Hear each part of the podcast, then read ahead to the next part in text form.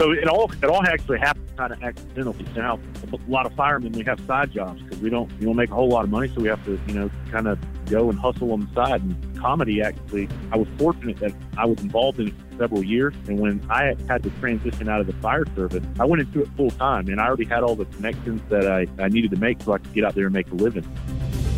Enchanted Sky Media. Media.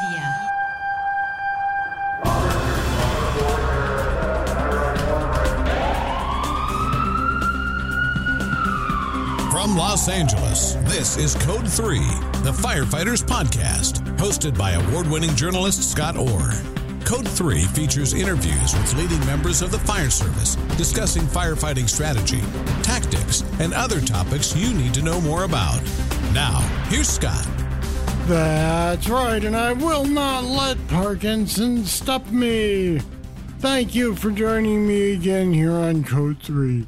You are listening to the show for and about firefighters. Let's get started.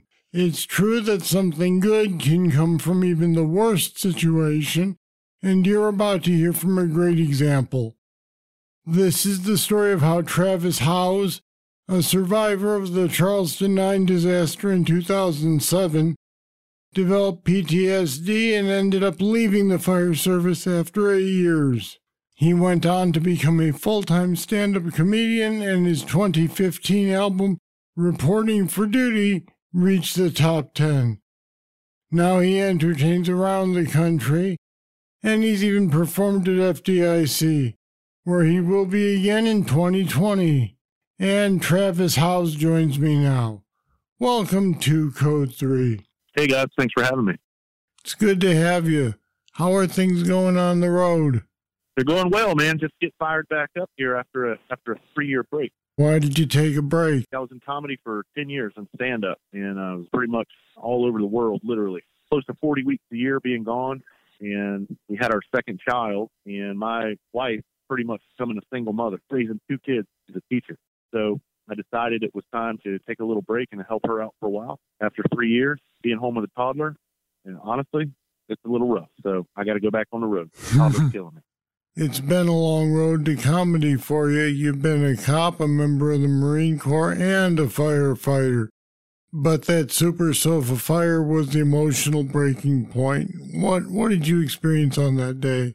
Yeah, so June eighteenth, two thousand and seven. That's a pretty pretty well known date in the fire service. I was a member of the Charleston Fire Department, Ladder Company Five. I was on the job several years at that point, maybe five years at that time we had a fire that claimed the lives of nine of our guys. I was actually off duty that day, and we were actually down the street having a, a benefit for another brother of ours who was killed four months to the day prior in a in a vehicle accident from Engine Two. His name was Shane Albert. And when that call came out, we heard it was it was getting pretty bad over there. So a lot of us kind of just got in our vehicles and went over there. And by the time we got there, it was everything was everything was unfolding, and my firehouse was right down the street. And what I recall is I sent my girlfriend to pick up my gear from the firehouse, and then she got back pretty quickly with it. And at that time, they were pulling the guys out of the building and you know doing the evacuation at that time. we huddled around all the firefighters. There were so many different jurisdictions there, and we we knew that we had guys inside missing. The building had collapsed. It was just it was a nasty night. And later on that evening, some of the chiefs came around, the tagging chiefs, and they were asking for volunteers for body recovery team. I was one of the first ones that raised my hand because back then, you know, I was young, young ho. You know, I thought if anybody was going to go in there and find one of our guys live, it would be me. But I was I was very wrong. I want to say there was probably 15 to no more than 20 of us on the body recovery teams. They broke us up into four man, five man teams. And then we went in there and we spent the whole night searching through through the rubble, smoke. The building still had a good good amount of fire, and we were actually in there. And my my truck, ladder five, and then ladder four was overhead. They were still shooting their uh, master streams down on top of us. We were actually having to call them on the radio and having them to kind of like a Marine Corps terminology, pretty much shift fire. We'd have to have them shift so we could search certain areas. Uh, they were knocking fire down. And eventually, we would locate all of our guys. I mean, it took all night to locate them all, and they were um, they were I don't like talking about it, but it needs to be talked about. This is 12 years now, and uh, they were they were all burnt pretty much beyond recognition. But the coroner, once we had all the fire and you know smoke was out of the building and everything, we had to leave them in place because the coroner wanted to come in and actually GPS the exact spot where their bodies were. So what we did was we tried to identify them the best we could on scene until the coroner took them back and got you know final confirmation. So that's what we did. We went around to each individual member of our fire service that, that had fallen that night, and we were able to identify them just through you know various various ways. And I won't get into those details because it's pretty it's very graphic. But yeah, and one of them was one of my best friends on the job. He was my first engineer when I started on the job, and we you know we spent a lot of time together. And I was actually kind of haunts me still to this day. And I did a did an article about it, a couple of fire magazines. He called me right before his engine was dispatched to that call. I was at the golf tournament. I saw his his call coming in, and I forwarded it to my voicemail. And he left me this hilarious voicemail because he used to cuss me out all the time. So he left me this this very vulgar message cussing me out, and it was all in good fun. And I listened to it when I was on the way to that fire that night, and I deleted it. But I, I didn't know Lewis was uh, being dispatched to that call. So I didn't know he was going to be there, and ultimately I didn't know obviously he was going to you know lose his life. And that's one of the things I wish I would have at least taken that call and talked to him. And, and I always think about that, and I wish I wouldn't have deleted the the dang voicemail. Yeah. But years to come, so it's been 12 years, you know, and I still to this day I still have issues with it. You've said you sunk into depression and PTSD after that whole incident. You were angry, you were suicidal, you had a death wish, some people might say. How and when did you realize you had to leave the fire service? Uh, it was two and a half years later after that fire, so I stayed. I stayed on the job.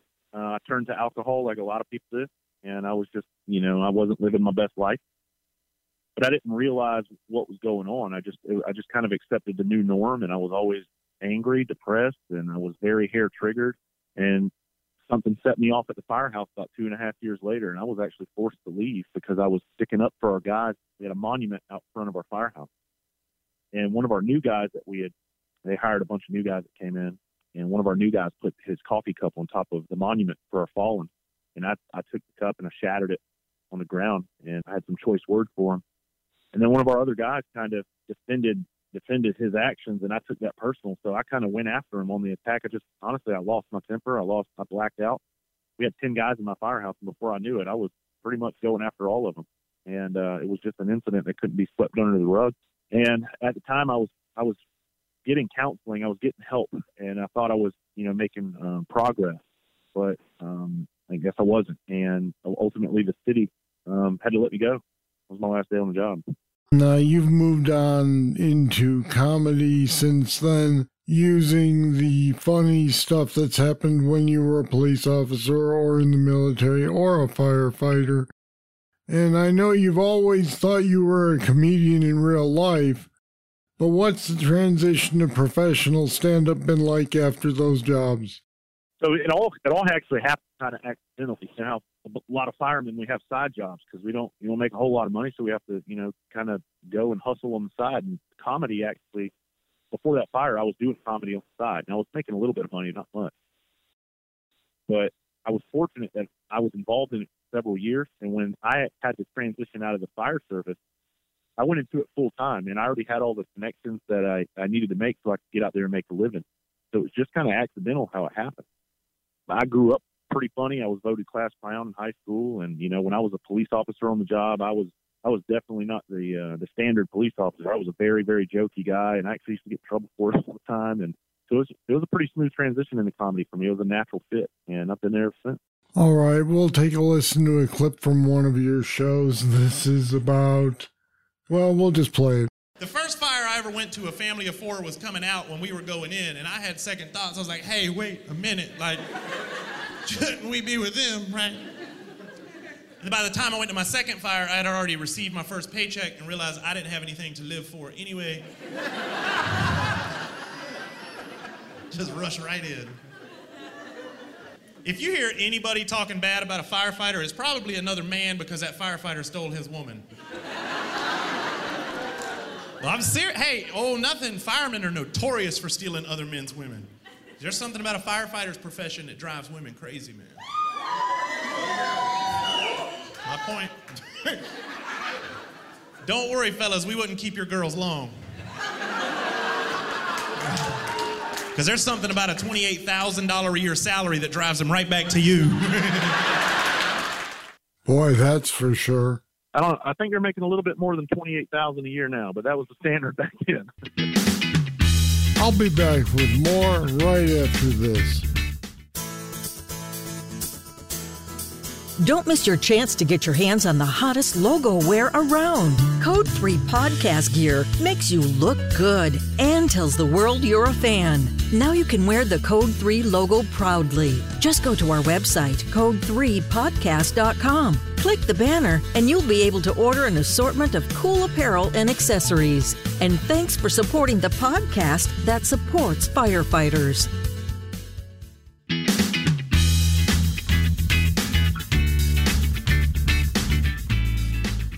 So you work a lot. I mean, it sounds like you work pretty much as much as you want to do it, and that includes uh, shows at FDIC. What's that like?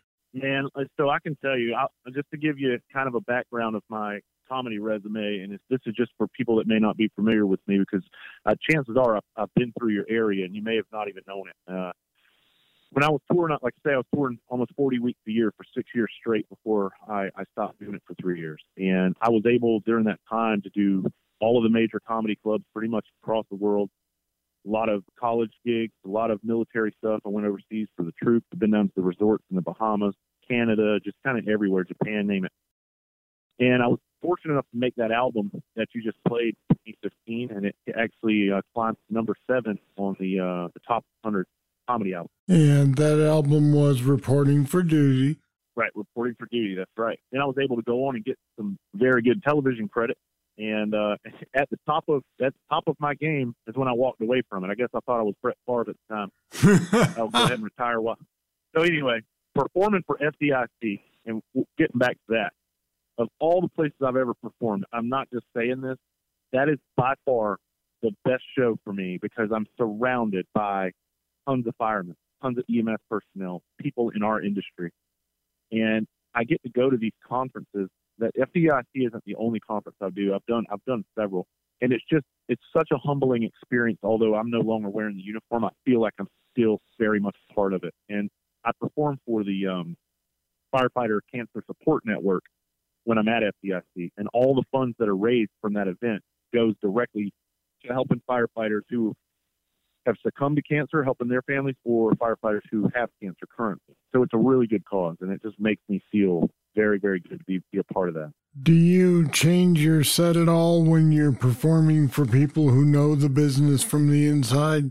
There might be little tweaks here and there, but for for the most part, my I used to do um, an hour to hour and fifteen minutes when I was when I was headlining, and now that I'm getting back into it, obviously I'm, I'm building back up to that with some newer material it was pretty much the standard, the same show. Just like if you go see uh, a rock band, uh, they, they normally play the same songs. Because for us, it's, it's old jokes, but a lot of times most of your audience is brand new, so it's the first time that they get to see it. So I'd hate to change stuff that's really good and that works well, and maybe ten people in the audience have already seen that, where the other 500 have not. When it's funny the second and third and fourth time someone saw it, that's when you know you have good jokes. yeah, I guess that's true. And you mentioned that you do benefit shows. You you do them for what you call public service heroes. Why is doing those kind of shows important to you? Well, you know, I think I think people throw that around so loosely, and they you know people say they want to appreciate our emergency services, and I, I used to hear it all the time. Oh, we love emergency service, and it's it's almost like it's the thing to say. But with me, it's really honestly the thing to do because they are my family. I know what these guys go through and these girls go through, I know the darkness of a job. I know the fun times of the job. I know the chaos of the job. And they're really special people. Like I, I genuinely understand that. And I'm not saying the general public doesn't respect what they do, but I don't, I don't think they really have an understanding for exactly what they go through. So for me to be able to go and just give back and just give them some laughs and maybe take some stress off of their plate for just, just a, a moment in time, man, it, it really is, there really is no better feeling. So, where can people go to find out what shows you have upcoming? So, I'm literally, as I'm talking to you right now, just decided to come back into comedy two weeks ago, and we're making a lot of major changes to um, my social media and everything. So as of right now, you're going to have to follow me on Facebook or Instagram. Uh, my website's under construction. It used to be, uh, and it's going to be funnyunderfire.com. That's what it will be again. But we're taking a different trajectory now, so we're having some to build build this site. But you can find me on Facebook and Instagram. I, I'm pretty much limited on friend requests right now because I think they cut you off at 5,000. I'm at that limit, but you can still follow me. There's follow ups in there that we've opened up, and I used to not have that. Or you can go to my Instagram page, just my name, Travis, T R A V I S H O W Z E. It's that simple. All right. Travis Howze, it was great having you on Code 3 today. I appreciate it. Thanks so much for having me. And we put some more information about Travis Howze and where you can see him on our website at code3podcast.com slash Travis. Check it out. Please don't forget that you can support this podcast by making a monthly pledge. And if you give us 10 bucks a month or more, you get access to some bonus material we call the Code 3 Bull Session. It's further interview material that didn't make the actual show. If you get something out of Code 3, if you're able to help keep it going, go on over to code3podcast.com slash support to join the people who are already backing the show. All right, that's it. That's all for this edition of Code 3. Thank you for listening. I'll be back next time with more, and I hope you'll join me. I'm Scott Orr, and until then, stay safe. Code 3 is a production of Enchanted Sky Media. To contact us, get more information on today's topic, or to subscribe to the podcast, go to code3podcast.com.